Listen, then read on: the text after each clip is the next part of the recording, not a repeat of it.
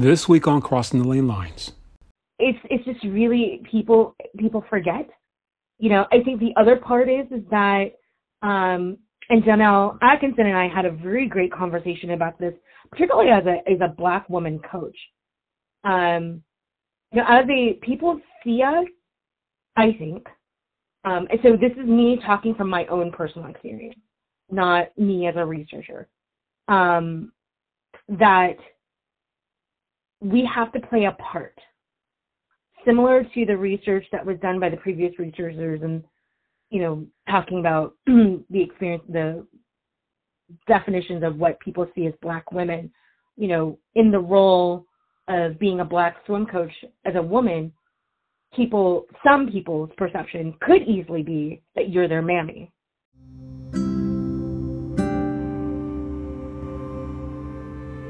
With the possible exception of Jim Ellis and Anthony Nesty. Most people in the swimming world wouldn't be able to name one black coach. If most black male coaches are hardly known, what does that say about black female coaches?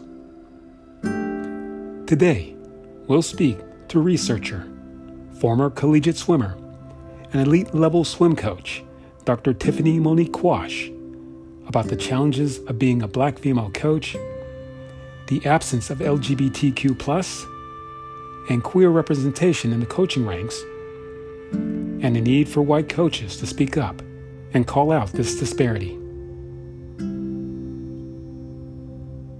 All that's coming up. Stay tuned.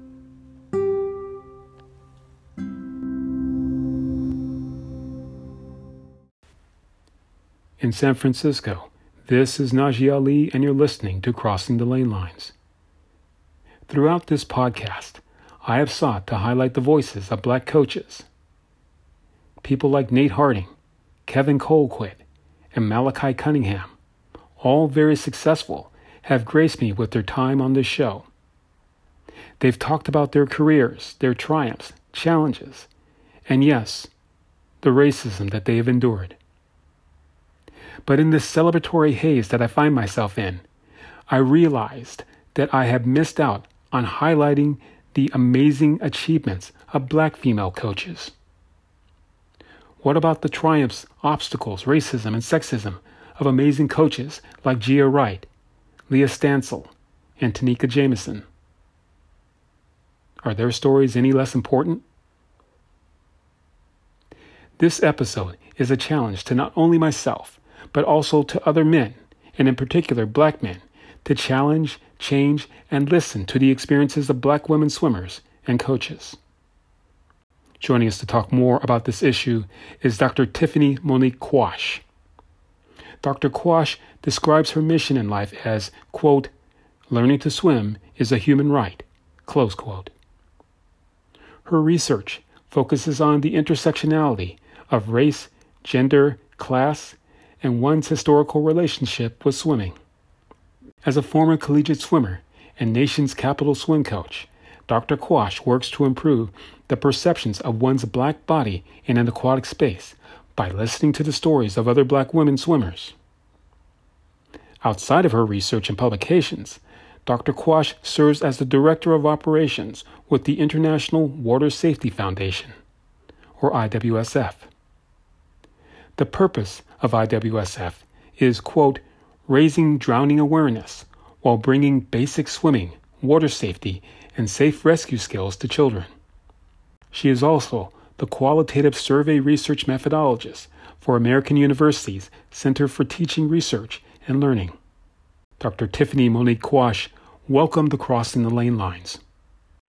Thank you so much, Najee. Dr. Quash, we have a lot to talk about today, but before we do, I was wondering if you could give our listeners a little background story on how you first began swimming and eventually your progression thereafter to competitive swimming and later on coaching. My dad was a um, import export officer for the Department of Agriculture, and I actually started um, my interaction with the water actually started before then informally with the ocean um, because we lived in Puerto Rico. Um, but when we moved to South Carolina, I had formal formal swim lessons.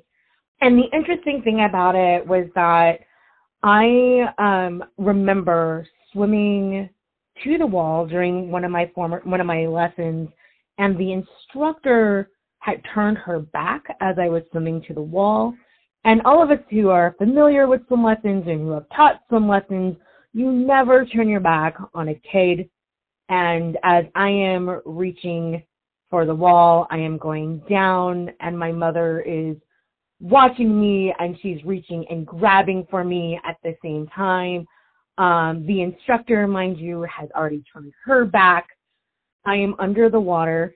Um, and I did not want to go back to swim class. You know, I my mom pulled me up out of the water, go to the bathroom, you know, and I'm like, I never want to go back, never want to do anything like this ever again. You know, it's you know, it's her fault. You know, I don't even remember what her looks like. It was my first negative experience with water. And then as I got older, you know, my mom really wanted me to be introduced to other sports that were not basketball. Um, so I did gymnastics, I did ballet, um, I played tennis. My mother play, played tennis as well. So we ended up coming back to swimming. So for some reason, just kept coming back to swimming. And where it really took off for myself and my brother was when my mom was diagnosed um, with scleroderma which is an autoimmune disease, when I was about 10 years old. Um, so we ended up moving to Virginia, where I'm originally from, and my parents soon after separated. And my mom was like, you know, I, I just want to make sure that my kids have an outlet. So the outlet became um, the pool. And that pool was a YMCA, our, our local YMCA in Chesapeake, Virginia. And my mom signed us up for uh, the swim team. Uh, we did not know how to swim a lick. Um, I mean, we could swim. We could we could survive. We would not do as I would say like competitive. We weren't ready for competitive swimming, um, but we did it for a while, for a long time. Um, I will say that my mother did not know how to swim. I didn't know this at that time. Um, and and you know we weren't brought up in a swimming community.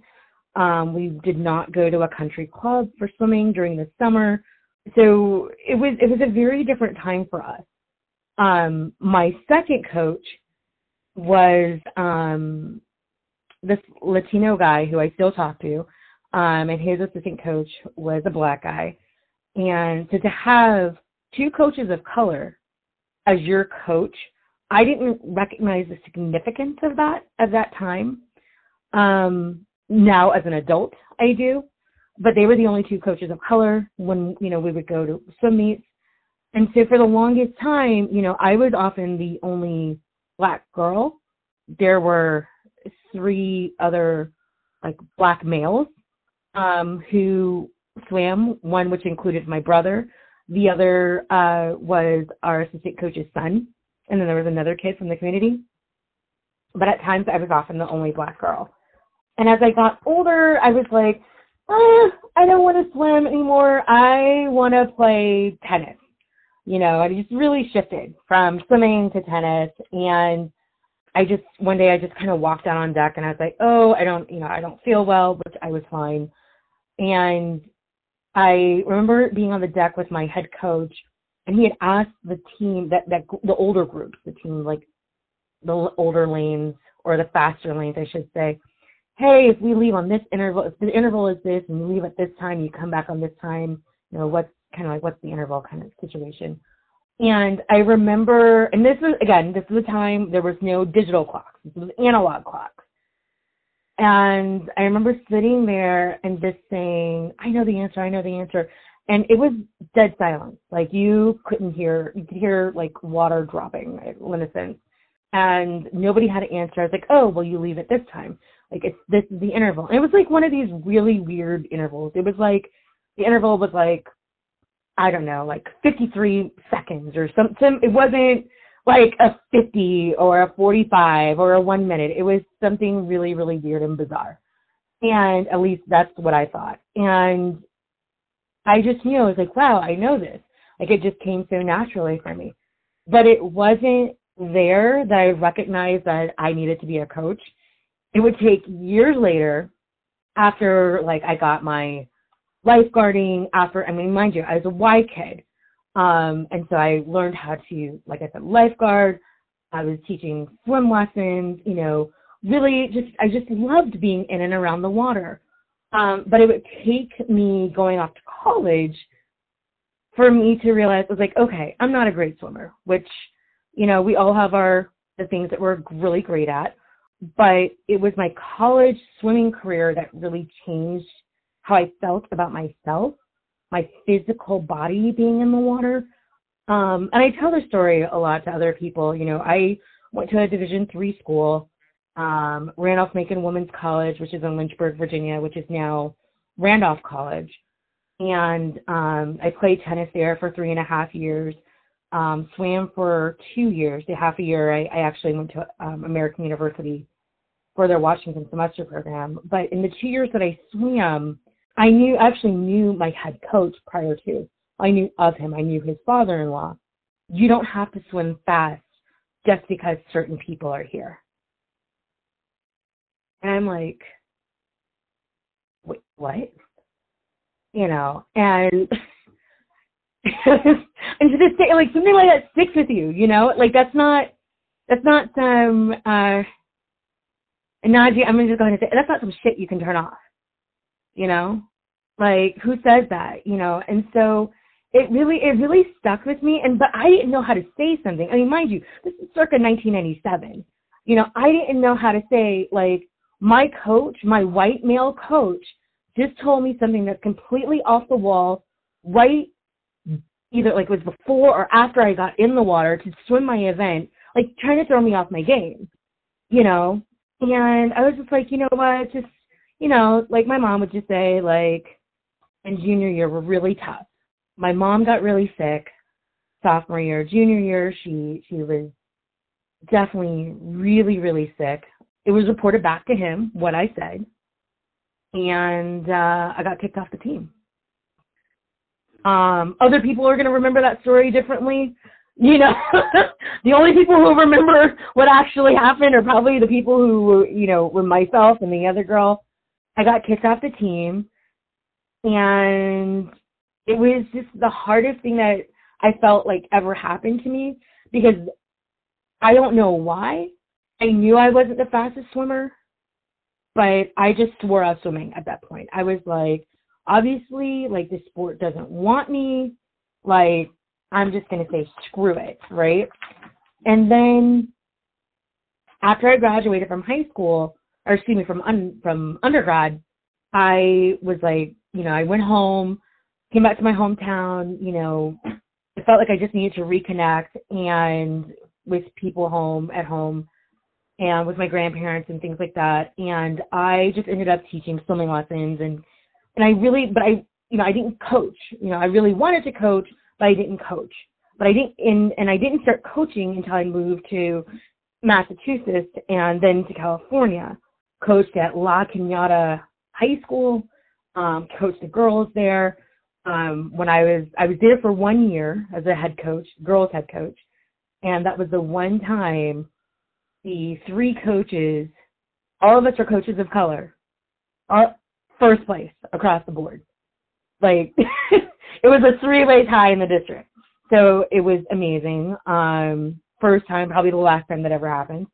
Um, I was definitely their first black coach, even as a head coach in that experience. You know, first time as a head coach, super excited. And I had an assistant coach who was a friend of mine. Uh, she was a white woman and we were at a swim meet. You know, again, I'm thinking like, hey, you know, I'm in California, nothing too crazy is going to happen to me, right? And we get to a, a, a swim meet, and I needed to change my lineup, and or I needed to put something in. It was like I needed to go to the table and give them some information. And the person that was sitting behind the table, instead of looking at me, she's looking at my assistant coach.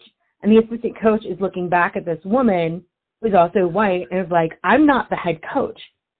Your head coach, she's right here. This this is Tiffany Quash. she was just she acted so put out. Like, yeah, I'm like, what did I do to you? Like, you know, I mean, there were two other things I needed to get done, but it was like, like, did I do something? You know, and and my assistant coach at the time, who came back and was like my assistant coach for another team, Katie was just like, yeah, I saw that, but there was nothing like there was nothing either one of us could do, you know. Um, and on top of that, we're at this white school who like they're not taking me seriously. The admin's not taking me seriously. You know, I am quote unquote too hard on the kids. And I'm like, you gotta be kidding me. So ended up coaching a La Cañada, ironically, La Cañada country club for two summers. Uh, we went from, I always kind of think of us as like the bad news bears. You know, they kind of look like a, like, even though it was a country club, it was like somebody just I don't know, put putting on a spoon and threw it up against the wall. And, you know, I was like, no, we're not going to go out looking like that. Got all new uniforms. You know, they looked amazing. And I mean, other coaches, other coaches were commenting like, wow, you got this team together. You know, grew the team from like, give or take like 20 kids, like 20 families, 20 kids to like 108, 110 and like over a summer, you know? So did that, coached at the Rose Bowl, and then when I got accepted to Indiana University, where Doc Councilman is from, which is everybody like like yes, the god of swimming. You know, I was like, I'm out. You know, ended up coaching at Bloomington Swim Club, which is now morphed into another team. Um, but before I left California, the one team that will always have a place in my heart is Bravo Medical Magnet High School and it's in East LA. Every single one of my kids, I mean, if you know LA, the magnet school, and that part, of East LA is a magnet school. Every single one of my kids just, they went on to college. They weren't on, all of them were not on swimming scholarships. They're all students of color. I remember us going to, uh, to kind of like districts. And one of my swimmers looked at me and she says, why are there so many white people here? I thought to myself, oh, that's right. Like, there's no, you know, we have been swimming in our own league. And in our league, there's a lot more kids of color and mostly Latinx kids. And then when you get to district where it's, you know, a little bit, a lot more, most of those kids are white kids, you know, and so I completely, I hadn't it hadn't clicked. And when she said it, it was like, huh, you know, this is this is that moment. So I, you know, I love my Bravo kids because we ended up going to state twice. Took the same kid to state twice. Um, the second time, she was just like, you know what, I, I want to have my senior year. I was like, cool. But I still keep in contact with those kids, and it was those kids that changed my life um, because they reminded me like why I love this sport.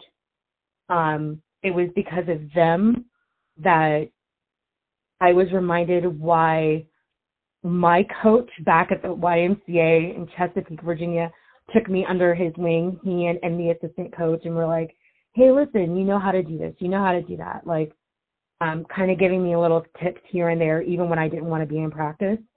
And I was able to, to pay it forward. I want to circle back to something that you just now answered. You talked about being a five year old and having a traumatic experience in the pool. And this leaves me, excuse me, this leads me to my next question. You've been quoted as saying that, quote, learning to swim is a human right, close quote. I'm wondering if you could talk a little bit more about this. Yeah. So, um, so I'm gonna I'm gonna set that up in, in two parts. Okay, so the first part I want to talk about you know what a human right is. You know, the United Nations, and again, look up what the United Nations is, people. So the United Nations defines um, what a human you know, human rights are inherent rights to all humans. You know, being regardless of race, sex, nationality, ethnicity, language, religion, and other statuses. Right. Um, and right off the site, right off the site from the UN. Um, and from there, there's the Universal Declaration of Human Rights. Um, but there's three specific articles that you know I like to look at when I when I said I created this idea like learning to swim is a human right. There's Article 23, which is the protection of employment, which I'll come back around to. Article 24, which is the right to rest and leisure. Um, to to kind of break that one up, specifically focusing on leisure. You know, my, so my degree is in leisure behavior. Um, so for all of all those leisure scholars that are out there, please do not take me to task on this. Um, so you know, when we define leisure, you know, it's the time like it is the time of rest, the time to like be able to do what you want to do. But then maybe it's something like how you define it you know, maybe for some of us, it is going to swim. It is maybe it is like not having to think about when you have to, when you have to be doing something. Um, but leisure has definitely been defined by white people, and specifically white people with money. Um, but by the time the UN has gotten to this, you still have a right to leisure. Okay, and then Article 24, which is the right to education so when we're thinking of, so I need people to shelve that and be like, okay, we're thinking of employment, we're talking about leisure, and we're talking about education.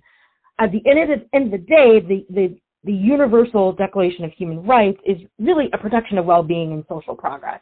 That's really what it is. Um, so we're going to shelve that there. So that's part one. Then there's part two. Um, and the research, and now, so again, part one, I'm wearing my IWSF, my International Water Safety Foundation hat on.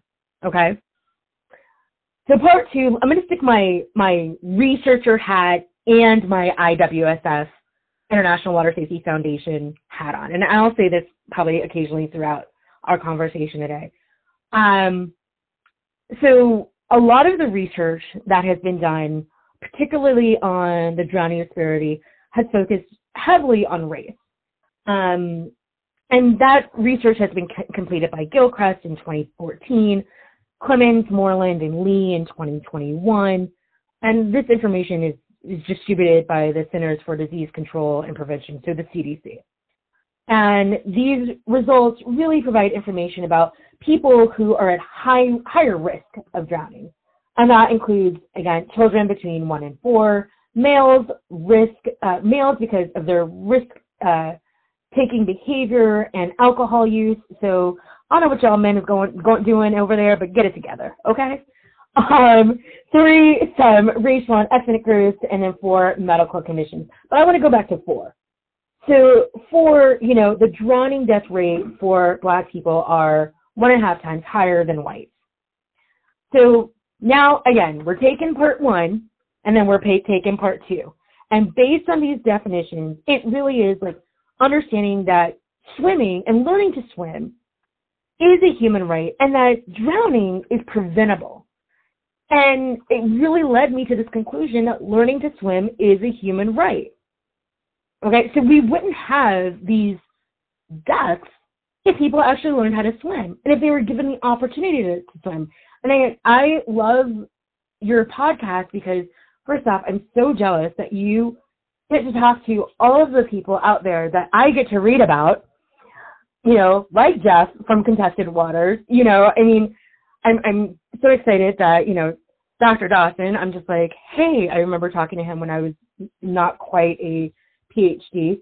But, you know, there are people who are out there, they're doing this research, and it's like, listen, if we can just get people to say, that learning to swim is a human right. It's not a privilege.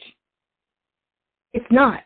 Now, me wearing, again, now I'm going to switch hats, wearing my IWSF hat, or maybe take my researcher hat off and my IWSF hat on, the world is made up of a lot of water. We're just going to put it out there, a lot of water. So think about it this, if people learned how to swim, we wouldn't have people drowning. And we gave them the opportunity, if we gave them the tools they can make this, let's go back to Article 23, an opportunity for employment. So again, we consider, in general, we consider swimming a leisure activity.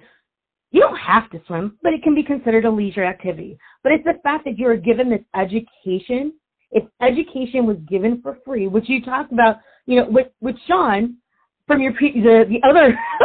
I'm just going to go down the list of all the, people who've come on your show. You know, given the education, I know Dr. Uh, Miriam Lynch and I, the CEO of Diversity in Aquatics, we talk about this all the time. If you're given the education to learn how to swim, then you're given future employment opportunities. Thus, my own quote, learning to swim is a human right. Part of your work is to improve the perceptions of one's black body in an aquatic space by listening to the stories of other black women swimmers. Now, I'm bringing this up because often when people think of a female swimmer's body, images of a sleek white woman often come to mind. You know, the blonde haired, blue eyed, buxom young woman. The perception in swimming is that you have to look a certain way to swim fast or efficient, thus reinforcing negative stereotypes about body image. Now, swimmers like Simone Manuel are at times accused of being too masculine or referred to as, quote, a beast in the water, while Katie Ledecky is thought to be, quote, a warrior when she swims. Dr. Quash, it seems that whenever a black female athlete has success in a sport, they are negatively referenced. And when it's a white woman, they are praised. What, why is that? There's so many reasons. so much. There's so much. Um, so there's there's the begin the beginning that I want to start out with is that the experiences of black women, black and brown women, so I'm saying black with a capital B and then black lowercase b and brown lowercase b women are often silenced when we're talking about our experiences and most importantly how we are described.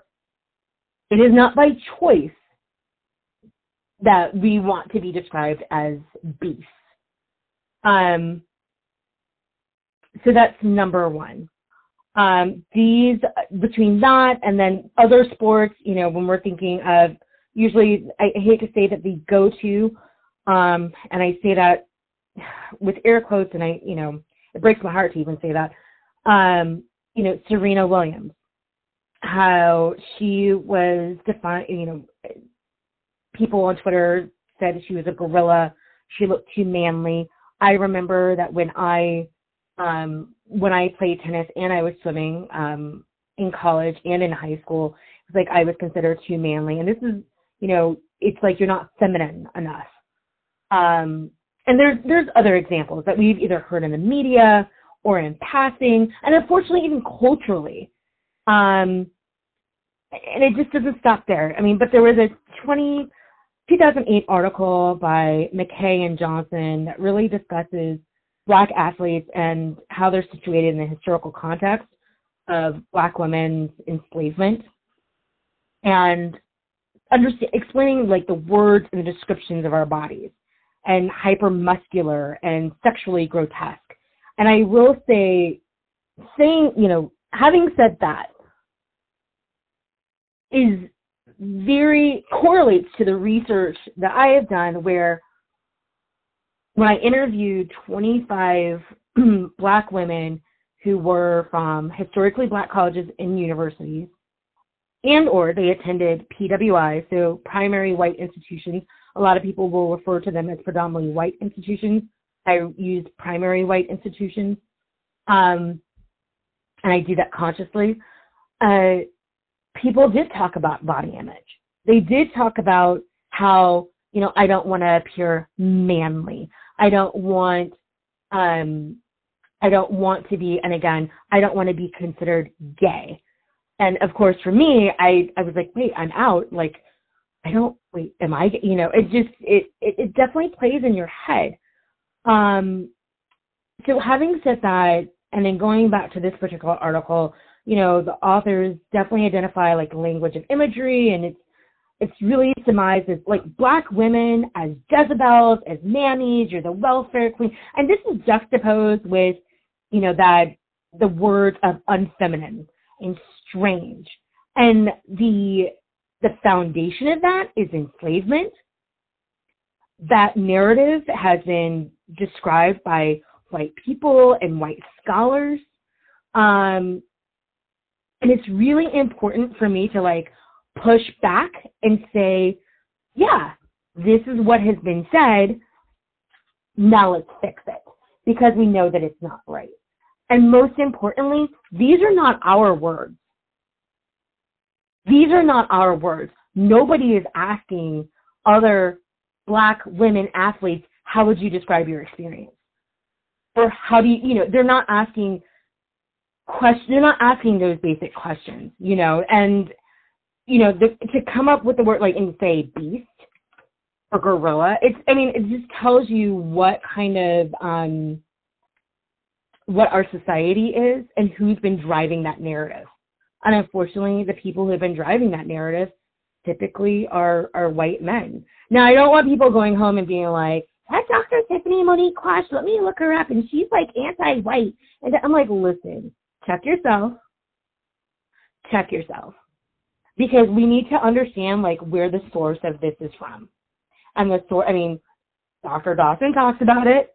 I know everybody cites him now that his book is out. You know, it's like, you know, it's the reality is that people talk about, people have always talked about how black women's bodies are, they're not feminine enough. We've never, quote unquote, we've never been feminine enough. I mean, you can even think about how people would describe um, Harriet Tubman. Like, let's go that far back. You know, so why is it? It's because people who are controlling the narrative typically are white men. It is our job all of the time to change the narrative. And sometimes we find ourselves holding it up by ourselves. And it's and it's just really, really unfortunate. It gets frustrating. Um, but I think people like myself, you're gonna I'm gonna always say um, Dr. Miriam Lynch's name because you know, she as the CEO of Diversity in Aquatics, and then me sitting with the International Water Safety Foundation, you know, we are always running into this like line of, okay, when am I wearing my IWSF hat, or when am I wearing my DIA hat, and then when am I wearing my researcher hat? For both of us, and so again, it's it's really like how can we continue to uplift our own our own being other black and brown women um, in this space, in this aquatic space, um, and at the same time be able to say, hey, listen, uh, you know, our white accomplices, we need you to get on get on with this, get on board, and understand like you can't say these things. So it's where is it coming from? Why do they see it? Because it's easy. Because it's easy. They have no other word to describe. It's like the language is lost. And it's very frustrating. So the only way that we can drive them to task is to be better. As I mentioned in my introduction, most who follow swimming wouldn't know the names of the black male coaches that have been on this podcast. And fewer still, if any, would know who Janelle Atkinson is, Leah Stansel, or Nadine Johnson though all of them are women who coach on the collegiate and elite club level. Dr. Quash, why is it that these women remain invisible in the sport of swimming? Right. So, one of the reasons is one, um, swimming continues to be a good old boy sport. That's number one. It remains to be a good old boy sport. And when I say this, it's not um, throwing my black and brown brothers under the bus by any means. But I think what happens is, is that, and Dr. Mary Lynch and I were just talking about this, you know, what happens is that people are forced to choose who comes to the table, you know.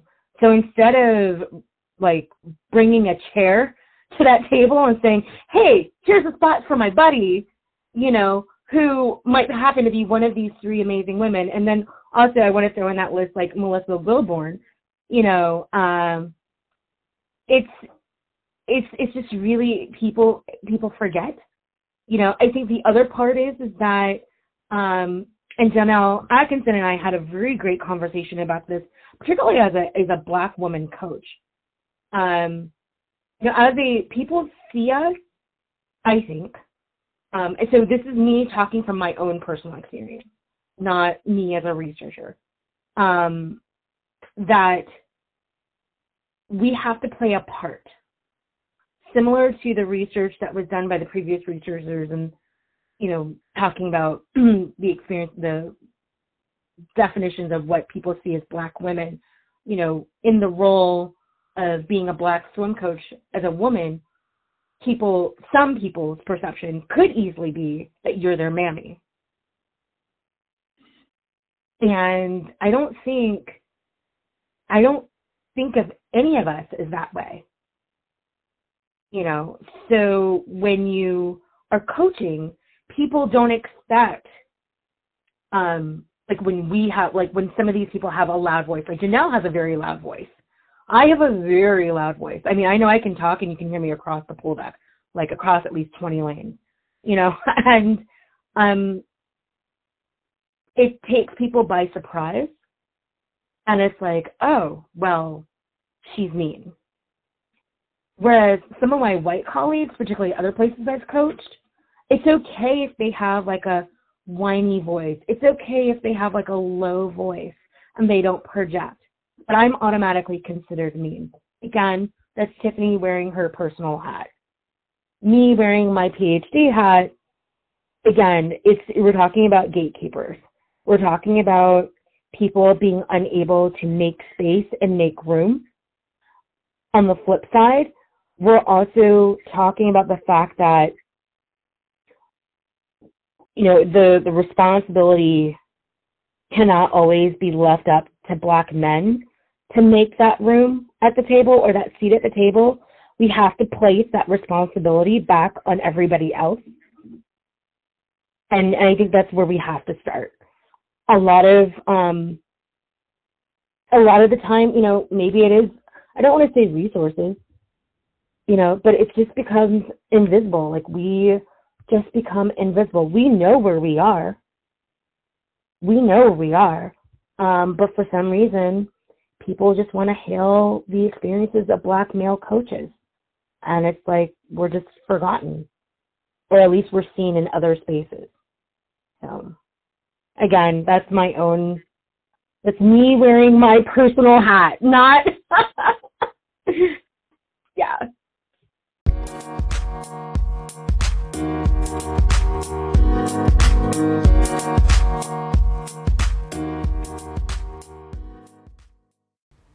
it seems like there's a lot of discussion about diversity, equity, and inclusion within the swimming ranks. USA Swimming has trotted out a number of committees, meetings, and whispering the words Black Lives Matter. However, since the lynching of George Floyd last year, and more recently, Klete Keller pleading guilty to one felony count after he was seen on video storming our nation's capital with other white supremacists, or FINA's ban of the maker of Soul Cap to have their headwear worn at these past Olympics, USA Swimming has done nothing to show that they truly believe that Black Lives Matter. So, if we're talking about DEI in swimming and making swimming more welcoming and inclusive, how can we possibly trust an organization that won't do the bare minimum in condemning racist murderers? Or former members who actively sought to disenfranchise black and brown people exercising their right to vote, or the racism of an international swimming body for saying that swim caps currently being used can easily fit the head of any swimmer? Now, I appreciate this question. Um, I have to. I have struggled. I, I so me as a singular entity, not as a current coach, not as a scholar, not as somebody who works for the International Water Safety Foundation or anybody who works um, associated with diversity in aquatics. To me, as Tiffany Quash, the human, I've struggled.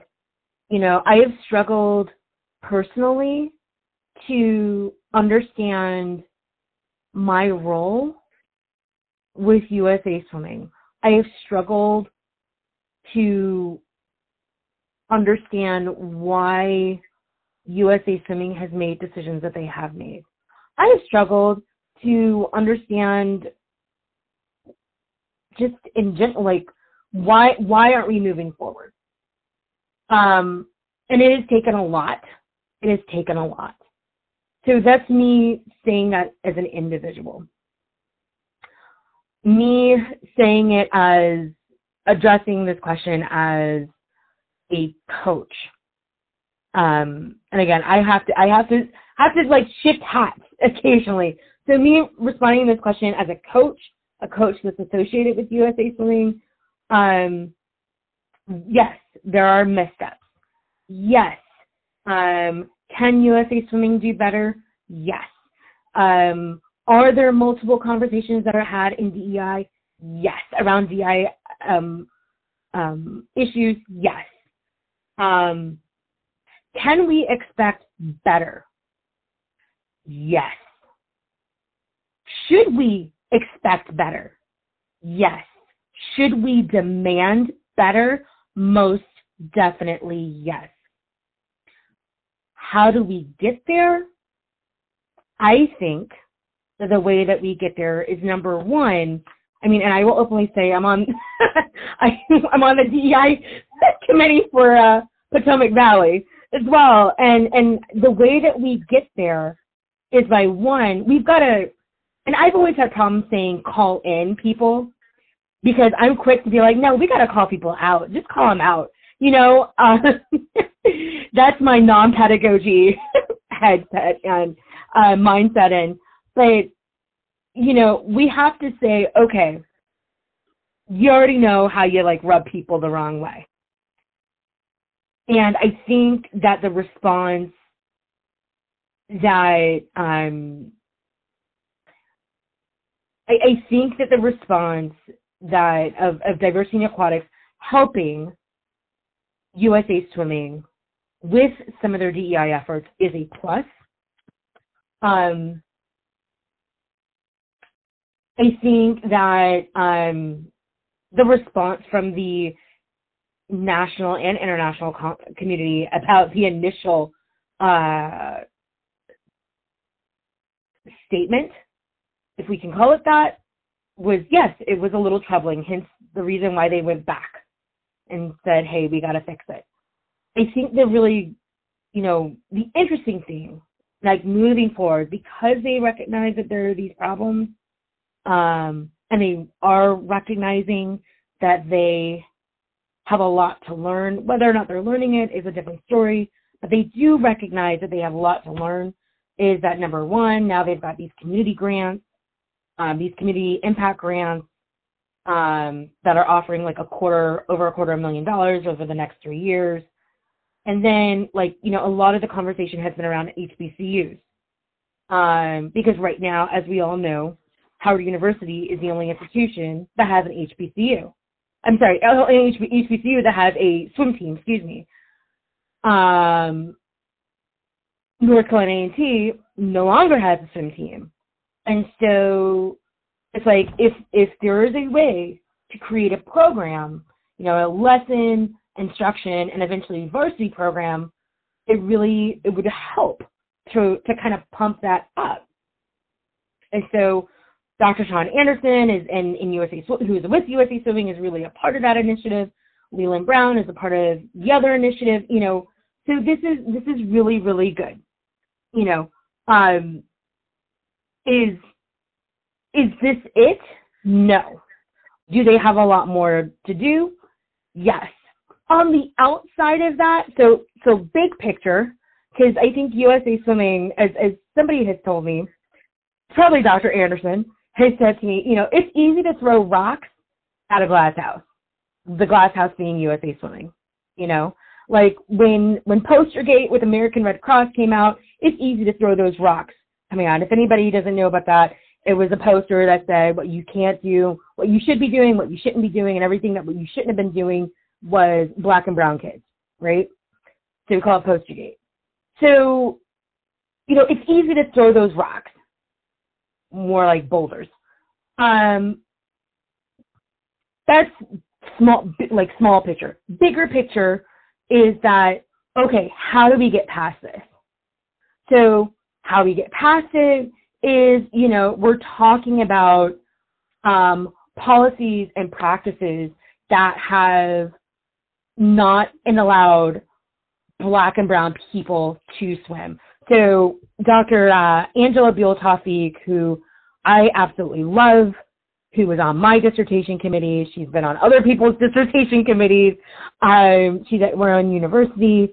Dr. Linda Quan, Elizabeth Bennett, Roy uh, Fielding. They wrote this article on promoting equity, social justice, and saving lives with life jacket and clothing policies. It really talks about how clothing policies are, I mean, I'm just going to repeat the title, how clothing policies have impacted black and brown people. Big picture. Big picture. Like how many of you out there have gone to a pool, particularly in a black and brown neighborhood, and you've got kids who are wearing their underwear under their swimsuits? That's big picture. We're talking clothing policies. And we're talking about swimming. And we're talking about bodies. Big picture. You know, um, you know, talking about um, the ban on uh, the the uh, was it the burkinis um, in France. That's again, who does that impact? Uh, women of color um, and re- women um, and religion. Big picture, big picture. Um, when we're talking about Breckyn Willis in 2019, September 2019, and the whole like swimsuit issue, and she being DQ'd, and it's like, oh yeah, never mind, we don't want to DQ you, but the initial DQ happened to be from this white woman who like pretty much had it out for her and her sister. Big picture. Like people are like, mm, body like swimsuits don't fit in the body. Well, it's not like Breckyn picked out that suit. Number one, and it's not like I mean, like no, come on. Like big picture, there needs to be education of rest. Big picture. So at the end of the day, like, do we know that people like Klete exist? Not just in USA Swimming, but not and not just in this sport, but throughout the world. Yes. The question is, what are we going to do to end it? And that's a journey. And I think that that is a journey that USA Swimming is on.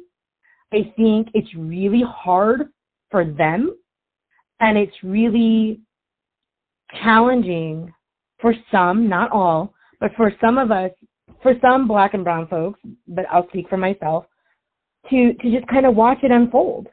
You know, because it's like you want to be a part of the solution, but at the same time it's like how come you don't know this stuff already? You know?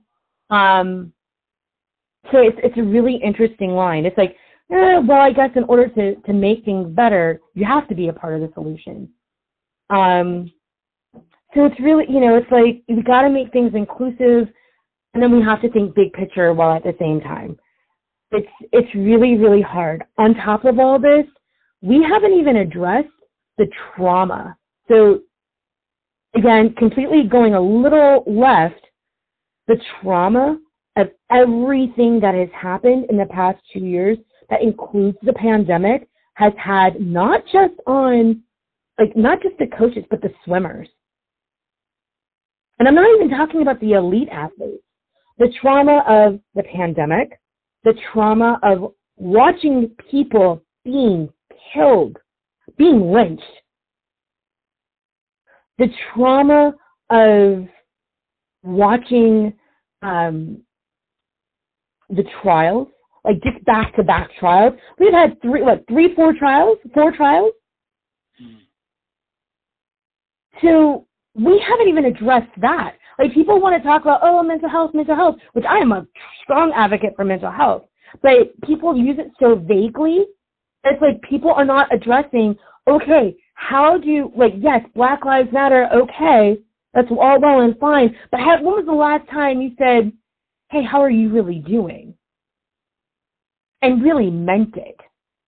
And that's kind of where I feel like DEI an all like bigger picture DEI could do a better job. Now, please, folks, do not go and find me on and and Instagram or wherever, because I don't really check my Instagram, and be like, "Hey, listen, hi, Dr. Quash, how you doing?" You're like, "No, no, don't. It's not a hug your black friend day, but it is a check on your black friend day, and that should be every day, and do it authentically." And I think that's the thing is that people just caught other people and other organizations not being authentic, and we're just trying to help people out.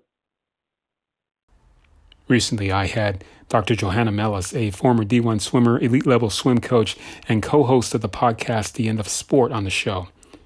She called out the need for white women in positions of power to speak out about the racism, the sexism, sexual orientation bias that not only plagues sport in general, but in particular, how it really affects black female swimmers and black female coaches. Dr. Quash, how much responsibility do white female coaches have in using their voices to call out this racist and gender bias that is targeting black women in swimming and prohibiting their advancement in the sport? Short answer, 100%. They they they need to own 100%. You know, I a lot of so when we talk about theory, so, you know, there's feminist theory. Well, I'm wearing my feminist theory hat, wearing my PhD hat, you know, thinking about feminist theory, there's been this, there was like at the very beginning and like talking about feminist theory, it's like this back and forth of, okay, like, yeah, we're, we're all talking about all women. But the reality, with the creation of feminist theory, it really wasn't talking about all women. It was talking about white women. It was talking about white women from a certain pedigree, if you want to say that, you know? Um, but out of that came black feminist theory, right? It's like, nope, we got to talk about women, black women, the end, end of story, boom, you know? And it's, it's definitely a challenge, you know, because you can't, it's not saying that you can't have one without the other, but as a woman, like we understand the found our basic rights. Like we understand what it's like to be a swimmer. We understand what it's like to be a coach, right? And then you understand what it's like to be a woman or a girl swimming or a woman coaching.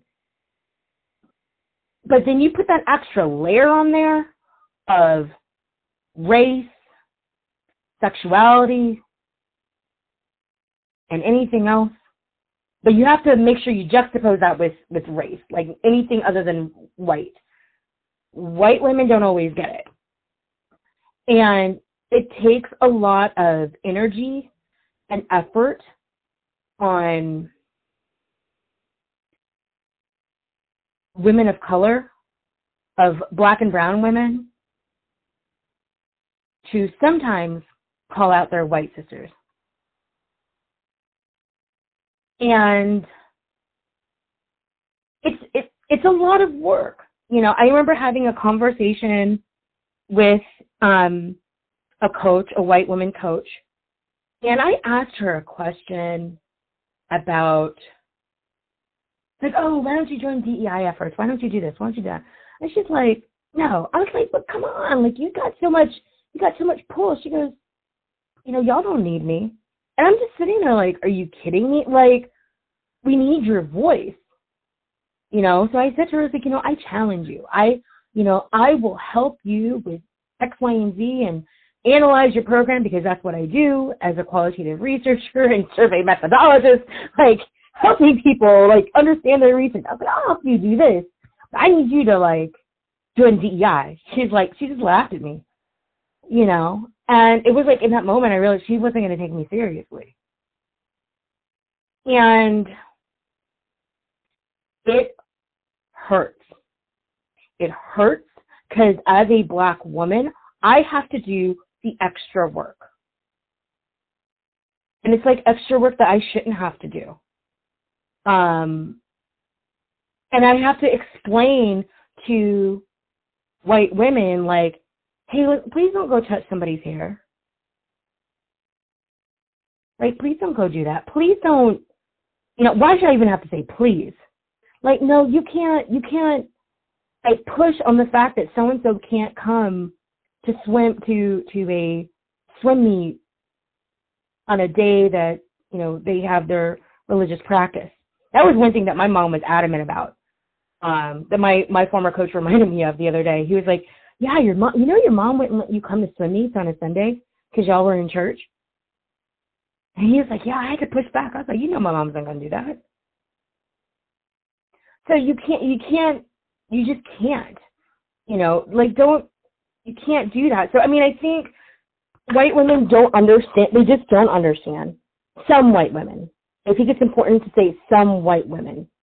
I think it's also important to say that when we, that when I wear that hat of, okay, race, gender, and heterosexism, or another way of saying homophobia, um, I don't like to say homophobia, so heterosexism, you know, it's, when we're talking about those things, um, together, a lot of white women who are a part of the LGBTQ plus community, it's like they don't think about race.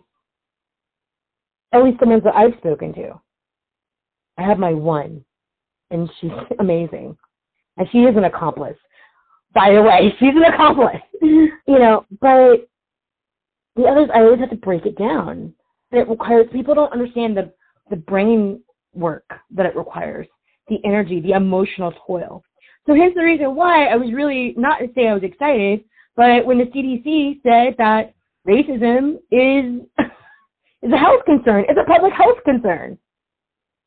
Like black women, yes, we are dying at a higher rate, not just because of okay, yeah, we are, we have all these other stressors, but racism. The end. So come on, black women, mean, white women, I need you to step it up. I'm tired. I'm too tired to be tired, but I'm tired. So I need, I need, I need, I need you, I need white women to step it up. And when you step up, can you bring me with? Because I, I think I've earned my street cred, as I've said to, to my swimmers. I've earned my street cred. I got the PhD. I've been to state. I may not have been that Olympic swimmer, which I will never have that time to shine, which is fine with me because that was not my supposed to be my path. But come on, like let me in the room. Let my other sisters in the room. And I and I and I, we just need to make that space. We need to we need to make that space for other other trans athletes. Trans athletes of color, that we need to make that space. I mean, we, we could just go on and on and on. And I'm just, it, it really frustrates me because white, straight women, cis, straight, white women, it's like they get to the top and they forget. Often, when the swimming world is praising a black coach, it is more than likely a black man. Even though there aren't a high number of black men in the coaching ranks, that are known to the general swimming community, they are certainly more familiar to folks than black women coaches. How important is it that black male coaches start demanding more equity for black female coaches, not just in the club and college ranks, but at all levels?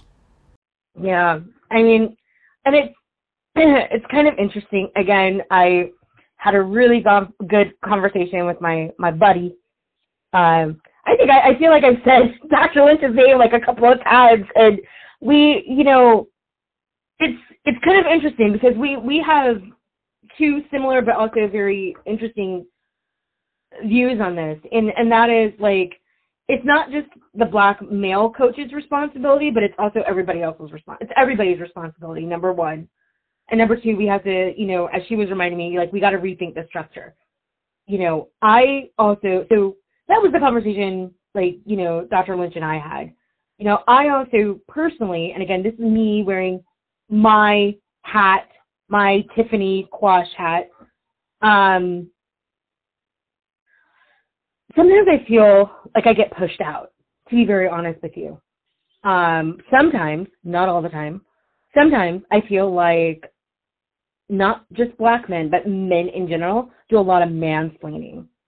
Um, so I was, ironically, I was coaching not too long ago, a couple days ago, and there was a coach that was standing behind me, and I was explaining a set, and the coach was actually making the motions of what I was explaining. Like I was like, oh yeah, you're gonna do like 100 IM, da da da da da. And as I was saying it, he's like making the kick motion for breaststroke, and I'm like, what the fuck? Like, excuse me, but it was just like, you know, and I couldn't in that moment turn around and be like, you know, I really would appreciate you not do that. But it really made me angry. And of course, it would make anybody angry. It would make, you know, and I thought to myself, like, would you have done this if I were a guy? Would you have done this if I were a white guy? You know, um, so I think it's not, there's a lot of mansplaining in this sport. There's probably mansplaining in most sports, but speaking specifically about swimming, a lot of mansplaining, a lot of, um, there needs to be more upliftment. You know, I personally, when I think of upliftment, I my go-to text is Du Bois's Talented Tenth, and you know, start thinking about the Talented Tenth and the the point of uplifting, you know, our race. And again, initially when the text was written, it was about uplifting black men, or uplifting black men being men generally. Um, eventually, the language has been changed to be like, eh, you know, maybe we should like conclude women, you know. Um, and I mean, Du Bois was very critical of that. Um, but I think it's really important, and again, that's W.E.B. Du Bois. For folks out there who do not know about W.E.B. Du Bois, read it, understand it. Soul of Black folk, yes. Um, but I think it's really important to understand, like, as a black woman, you are not just fighting against the gender lines, you're fighting against the gender and the race lines. And people are like, well, why do you got to fight? Why you always got to fight? I'm like, I got to fight to be seen and heard. And the only way we all know the only way to be to fight and to be seen and heard in this space is to have the time. If you don't have the time and you don't have the team and you don't have the money, but mostly the times and the team, then you're not going to be seen nor heard. You know, and so it's like you're trying to fight to be seen and heard in other ways. So I don't think it's just, and I and this is where I will agree with Miriam, you know, Dr. Lynch. You know, it's it's it's not just the responsibility of the black man, but it is the responsibility of everyone else. It is the responsibility. A lot of that is due to structure. You know, um, but I think it is you know, when you see when you see another like it, you got to just do the nod. At least give me the nod. They don't run away from me. like I'm not scary. I'm only five two. I want to be five three. Like you know, I mean, just at least acknowledge acknowledge me. Like I mean, I remember being on the deck and I saw like two or three other black coaches like back when I was in um Indiana, and I was just like, hey, you know, and it was like they walked left. And I'm like, what just happened here? You know, and, and so we we just gotta watch out for each other. And when you bring when you when you come to the table, you make sure you bring a seat and you bring that person to the table with you. We've often said on this podcast that representation matters. Now, it's great when a swimmer looks up on the deck and sees a coach that looks like them. But how much more impactful is it when they're of the same gender, sexual orientation, or are challenged with a particular disability and so on? I, you know, representation. So first off, I, let me back up and say, Najee, I'm so glad that you do have this podcast. Um, I wish I had this podcast, and I wish I could rewind time. Like I wish I had this podcast when I was younger. Let me just say that. Let me phrase it that way. Um, and younger beyond like yesterday. so I think it's really important to to remind ourselves like representation matters, reflection matters. And it's you know, a lot of people are like, well, you know, President Obama didn't see himself and he got there, you know, and I think the one thing people forget is that, and I had a chance to hear um, our First Lady, Michelle Obama, speak, former First Lady, Michelle, but she will always be my First Lady, uh, Michelle Obama speak. And um, she was talking about the fact that the concept of pulling yourself up by the bootstraps cannot exist if you don't have any bootstraps and if you don't even have any damn boots. Let me repeat that again. If you, again, I'm not, quote. this is not me, it's Michelle Obama. She I don't know if she got it from somewhere else. I think she said it in Becoming. It's a book. You don't have the book. But the most important part is, is that if you don't have boots, and you, if you don't have bootstraps, and if you don't have any boots, how can you pull yourself up from the bootstraps? And you have to network. You have to learn how to figure out how to do these things. And I think that there are people in our lives, let them be people from a distance or out, you know, or up close. It's just really important to see, to be able to look up on the deck or from the deck and like, or down at the deck or whatever to see them, you know. Um, I didn't, yeah, I, I was really lucky that I, you know, I had my former head coach who I still talk to and, and assistant coach, you know, who were significant people in my life. Um, but I didn't have a woman coach. In fact, I believe that it was probably ingrained, not even probably, it was ingrained in me that women coaches were weak. Um, I never had a an LGBTQ plus or a queer coach as a kid. Um, I did have a coach who did have a disability. Um, so so these visible things were really they were important. Seeing the people who look like me, either on the outside or had a disability, like those things were important. I never saw another black woman. And you know, I don't know how that would have changed my experience. I would hope that it would change would have changed it for the better. And hope that it would have been you know, somebody I could have been like, "Hey, how do I do this?" You know, when when I when my brother and I were swimming, they didn't have any information on how to take care of your hair.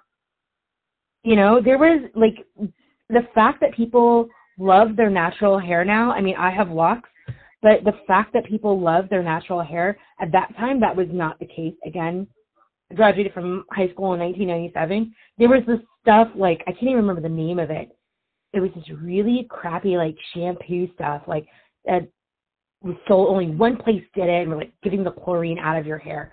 You you didn't want to use that. It was definitely like a white girl shampoo. But everybody used it and you're pressured to use it. Representation matters because you didn't you know you didn't know what to do with it. Your hair. You didn't know you know it's like oh man i guess i got to use paul mitchell chlorine whatever. You know i remember getting that at one point. It stripped my hair. You know, I didn't have anybody, my mom didn't have anybody to talk to about, okay, like what top should she wear? Like everybody's wearing latex, but it's pulling her hair out. Maybe she should get silicone. Why can't she get silicone? Do we have enough money for silicone? Do you have the right resources? You like, I mean, it's just all these questions, you know. Um, so it would have been nice to have had that opportunity. I think for me, as a black coach, as a black woman, as an as an out like pride wearing queer black woman um, who is proud of being five two. Number one, I always have my my kids now that I have my PhD. I have my my swim team kids. They call me Dr. Quash because one of the things is they probably will never meet somebody else that may they not never, but they may not know somebody else who is a black woman who is a Dr. Quash or a doctor.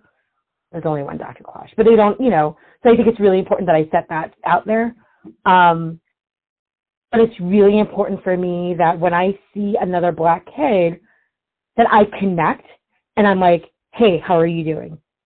And it's not that I am purposefully giving them extra attention, but I know who they are. Like I say their names. I know the other kids too but I say that like I make eye contact with them. You know, I know who their parents are. Like their parents give me the nod. It's like, hey, I see you, you see me. How you doing? The other white parents, they don't even care that I exist. They send me like, I call them Karen O'Grams, Karen Graham via email, you know. So it, it's really, it's so important. Reflection is so important. I, I can tell you where I was when I saw Maritza Correia swim. I can tell you where I was when I saw Janelle Atkinson swim. And I love, you know, and I always tell Janelle that all the time. I'm like, I know where I was when you were swimming. You know, um, and it's so great to say that Janelle is not only my friend, but the incoming CEO for International Water Safety Foundation. So it's, it's, it's so important. It's so important. It's, you know, something that you've talked about on the, on your podcast with other people is, um, why can't people just describe Simone Manuel as Simone, a great swimmer? Why does it have to be Simone Manuel, the black swimmer? Or Katie Ledecky, like, why can't they say Katie Ledecky? If they're to say Simone Manuel, the black swimmer, why can't they say Katie Ledecky, the white swimmer? You know, being from Indiana, why don't they just say Lily King, the white swimmer? You know, um, so I, I, I wish they would. I wish there was consistency. I really wish there was consistency. But there's not. There is not. And we see that even more so. Like, let's go past Simone. Let's go past, you know, people, other women who are making these amazing strides, like Serena. Yes, we can say Serena Williams is the greatest tennis player of all time, but we always, people always have to put in there, oh yeah, don't forget she was the first black tennis player who did X, Y, and Z. And don't forget about her sister Venus, who came before her. And I also want to be like, but don't forget about Althea Gibson, by the way. You know, so it's it's always like it's so important. But for us as black people, I don't think we always like we don't have to say, oh yeah, you know the first black person who did this, because we already know. And unfortunately, it's it's not us who are controlling the narrative. Dr. Quash, you relate a story that I read about, and I want to quote you from it and then get your response. You recently wrote, quote, I was on a professional development team many years ago, and I was asked what I wanted to do with my career. My response was that I wanted to complete my doctoral program and would like to begin establishing a team. This individual said to me that I needed to choose either being an academic or a swim coach but I couldn't do both. I often ask myself, I wonder how different this conversation would have been if I were a man. Close quote. I'm wondering if you could expound upon this quote that I just read. Yeah. Um, so there's the the end of that in my brain and in my heart, I also wanted to write, I wonder how different um, this conversation would have been if I were a white man, which I didn't write, and I didn't, I didn't know if that particular audience was ready for that. Um, so this experience, this was a really, I was ready for this. I was going, this professional experience development trip was I was going to go like shadow. And um I was finally in a place in my own swimming career where I was like, you know what? I was living in California at the time and I was like, you know, I wonder what it would take. I wonder what it would take. I wonder what like a black owned program would look like. And at the time I was at Cal State Northridge. I was doing a doctoral program there. I transferred. A lot of people I don't. I you know a lot of people don't know this, but I actually transferred from Cal State Northridge to Indiana University. Indiana University came knocking on the door and asked me to, like, hey, we'll give you a full ride. I was like, I'm out. Um, but uh, I was in California at the time, and when I went on this trip, that's what this individual said to me. And I, I didn't know what to say. Because, you know, not only did this person like tell me I had to choose, but I walked away from the conversation like, yo, you didn't even give me the tools that I needed to create my own program. Like, like what? you know? Um, and it really, it really bothered me. And it sat with me. And every time I heard this person's name in a conversation or whatever, it really, it like, it, it really, like my skin would crawl. And it was until I got to Indiana University, you know, I, you know, the home of Doc Counsilman, you know, like you say Indiana University, usually people like will say Doc Counsilman and Indiana Swimming and, you know, Lily King, like in the, same sentence, right?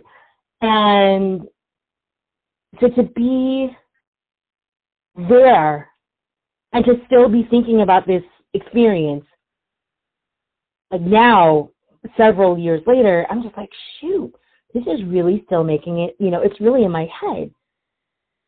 And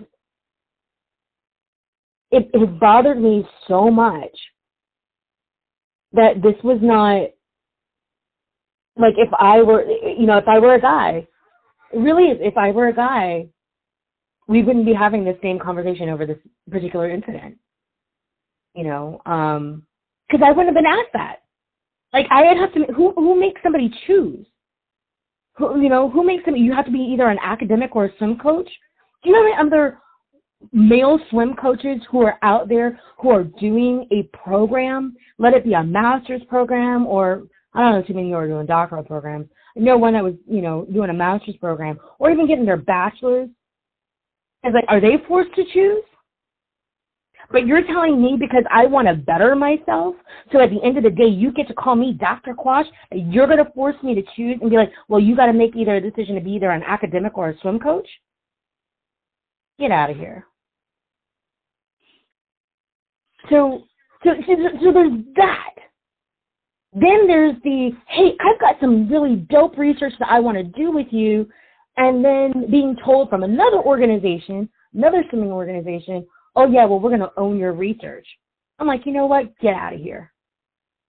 So if I were a white guy, this wouldn't be happening. Do you know, do you know how many times I have been passed over and it hurts me to say this, but I have been passed over. I have more knowledge. I have definitely a higher education.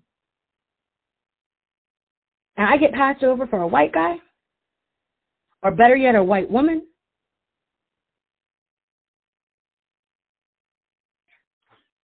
Yeah. So the conversation would have been different if I were a man. I'm more or less a white man. Finally, as we wrap up, I'm wondering if you could let our listeners know about the upcoming Diversity in Aquatics Conference that will be held next year. Yep. So, um, the one thing that I love about doing um, the work that I do outside of my academic work um, is I get a chance to work with internet, like I said, International Water Safety Foundation and Diversity in Aquatics. This year's convention, um, International, excuse me, Diversity in Aquatics is putting it on in partnership with the Association of Aquatic Professionals, AOAP, uh, February 9th through 12th at St. Pete's Beach in Florida. Um, the title of the theme, excuse me, of the convention is co-creating equitable aquatic spaces from talk to action. Um, so this is three days of presentations, workshop, and fun. So we'll have we'll have a water safety festival. There will be workshops in the pool, definitely some in classroom, in classroom air quotes uh, workshops. Um, but most importantly, it's really highlighting the need to continue the work um, and the ongoing quest for social justice, equity, diversity, and um, inclusion. And aquatics, um, it's most importantly an opportunity for professionals, uh, researchers, I, I, like to say pracademic, so it's that marriage between practitioners and academics.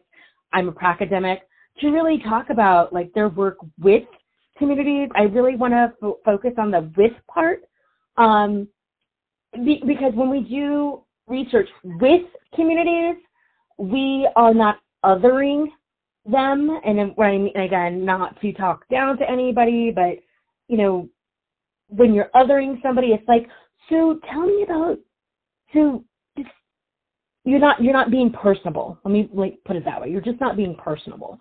Um, so we really work with communities, and you know we really want to talk about the discussions are, or sorry, the discussions are really focused on, like I said, um, aquatics as our vehicle to help to repair the root causes of oppression, with um, which creates barriers and limited participation in our field. So that's that's really what the convention is about. It is in person. Um, it's just going to be a lot of fun. I mean, I remember Dr. Anderson saying one time, I probably feel terrible for saying this, but it's like the one convention you will find black men in flip flops. you know, it's a lot of fun um, without socks. Um, it's a lot of fun. Um, and you know, you just get to meet so many amazing humans um, from across the country who are doing wonderful things. There is a gala. Uh, people really dress up for the gala. There are nominations. You can nominate um, for the 2022 Excellence in Aquatics nomination. Um, is found on our website, uh, diversityinaquatics.org, back, backslash convention. Try saying that 20 times. There are scholarship opportunities. The scholarship opportunities cover um, the cost of the registration for convention. That link is available on the site. The, a tentative copy of the 2022 convention schedule is also available. Outside of Diversity and Aquatics, there's also the celebration of International Water Safety Day with us, the International Water Safety Foundation, on May 15th. So please check up check our website on drowningawareness.org. If you're interested in participating in a treadathon, please go to treadathon.org. Treadathons are trademarked with the International Water Safety Foundation. Um, if you have any questions about any of this, please don't hesitate to reach out to me. Um, or most importantly, Diversity in Aquatics um, at info at diversityinaquatics.org. I do want to say, Najee, and if anybody else who's listening, again, Dr. Miriam Lynch, who is the CEO of Diversity in Aquatics, I have said her name 50 million times. It's so important for me to, you know, promote other Black women who are doing this work. Dr. Angela Beale-Tawfeeq, who is the chair of the Research Council. Um, I mean, it's just really amazing. Diversity to be around these women. Um, diversity in aquatics has been in this game the longest. Um, and I don't mean that to just be like, well, we've been here the longest. Diversity aquatics really has been here the longest doing this DEI work. So we're talking before a lot of these other organizations. And so it's really important for me to say, to ask um, our other brothers and sisters who are out there um, to definitely join us at convention because we want to see you and we want to celebrate you. We want to celebrate us. Um, and most importantly, for our white accomplices who are out there, um, please show up and show out in a good way um, to convention. Um, some of those amazing people who are um, are also associated with diversity in aquatics. Um, Dr. Nolan Rollins, who is at Delaware State University, Dr. Monica Lepore, um, she's emeritus. I mean, just I, I feel I, I know this is not a hey, let's plug everybody in, but I just you know again, it's just really important for me to tell everyone to please, please, please come to convention, come join the conference. Um, Diversity in Aquatics is, um, it, it is an organization that is a part of all of our lives who are part of this, including my wife. I made it a part of her life.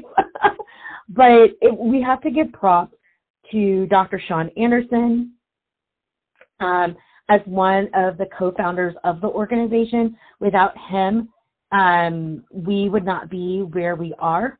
Um, I think it's really, it's just really, really important to recognize the people who have made it a part of, of you know, we just wouldn't be, I don't even know how to describe how important diversity in aquatics is to me, to us. Um, Dr. Uh, excuse me, Jason Jackson, who's also a co-founder of Diversity in Aquatics. I mean, DIA, it's it's really a beautiful, beautiful organization. um, I, I don't know. I just I don't I don't know what else to say about it. You know, um, I just don't know. It, I will say. I, let me do. I will say this last thing. My very first diversity aquatics convention, um, I had just met now Dr. Sean Anderson, um, and we had I come out to convention, and that is where I met Dr. Angela Beale. If it had not been for Dr. Angela Beale-Tawfeeq, I would not have my PhD from Indiana University. That is how important this network is. Um,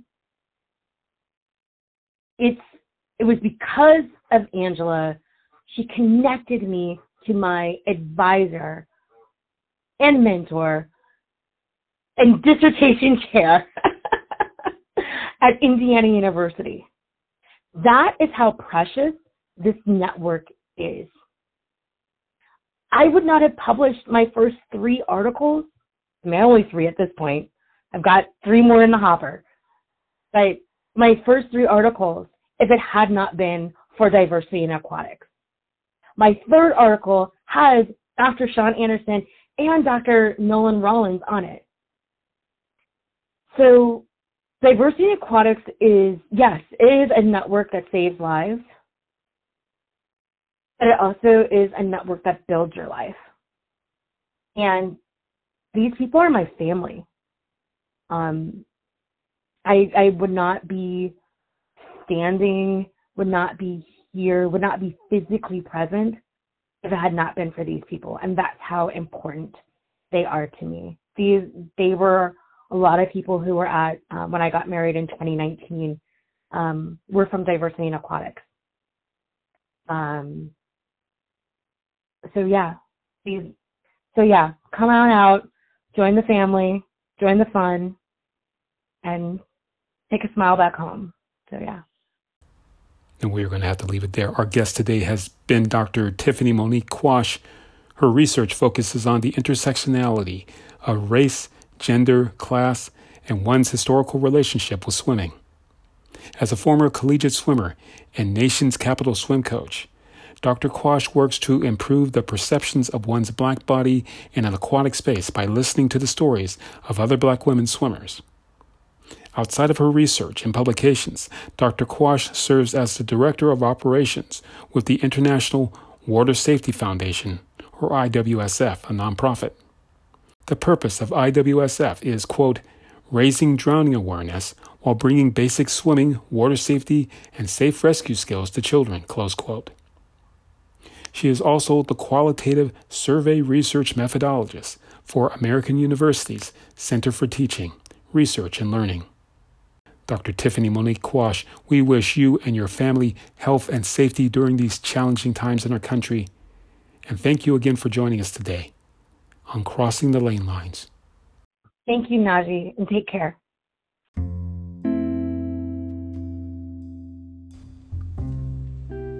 You've been listening to Crossing the Lane Lines, which is produced by the Black Swim Collective at our studios in San Francisco, California. If you enjoyed the show, please subscribe on Spotify, Anchor, or wherever you receive your podcast. From all of us here, we thank you so much for your support. And remember, no lives matter until Black Lives Matter. In San Francisco, this is Najee Ali for Crossing the Lane Lines. Signing off.